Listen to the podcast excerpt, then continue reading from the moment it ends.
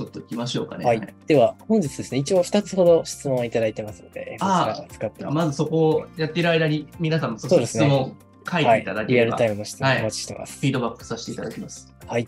ではですね、一つ目です。マイペースを貫いて心配ですというお悩みですね。えー現在6年生の女の子です。4年生、5年生時は日農研。えー6年生2月からは四谷大塚の通信でやっています。え処理能力が低いのか、集中していないのか、この後に及んでもなお、マイペースを貫いていて心配です。えー合符合テストの結果も常に散々なのですが、傷ついているようなことも言いながらも、次こそはというようなものもありません。ただ、第一志望校に入りたいという気持ちだけはあるようで、このまま本人が自主自立するのを待っていては良くない結果になりそうです。過去問は夏休みから取り組んでいます。えーこだわりが強く、自分が嫌い、わからないと決めると、算数や理科の物理など何年もわからないまま足踏み状態が続きますというお悩みですね。このマイペースに対して、うまくいってるマイペースと悪くなってるマイペースってあるじゃないですか。うん。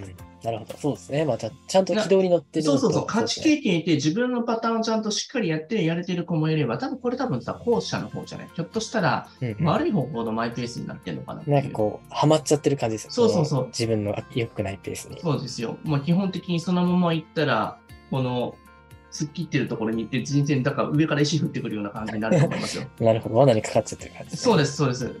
で、ここはお母さんがちょっとこれ罠にかかってんじゃないかなと思って、多分なんかご相談いただいたのかなっていう。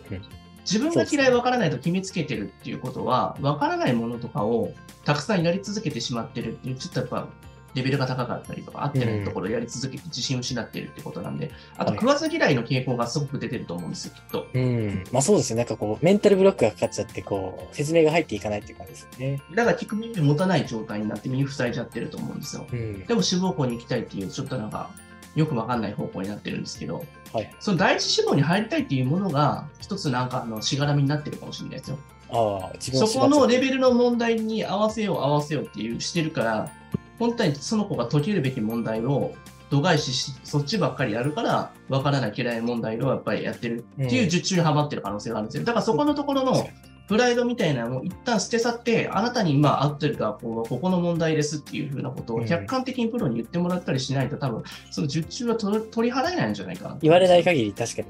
ある種、ある程度押し付けられない限り、それは変えられないですからね。なんでかっていうと、それを手放すことによって、自分の今の全てのものをなんか否定するようになってしまうから、自己否定入ってしまうから、すごい嫌だなと思うんですよ。でも大丈夫だよプロの先生言ってもらって、今それやってることの方が危ないんだよっていうことを教えてもらった方がいいのかなと思いますようんね。今までの自分がやってきたことを自分でこう変えるっていうのはなかなかメンタル的に難しいですからね。そうなんですよ。そこを積み上げてきたものが、その今の自分になっちゃってるからね、うん。確かに確かに。だから、そこは一点ちょっと違う切り口からこういう方法でやった方が一ついいんじゃないっていう、他人の意見っていうのすごい大事かなと思います。うん。そうすると、聞く耳持たない人でも聞くじゃないですか、やっぱ一旦は。はいはいはい。そうですね。確かに。うん。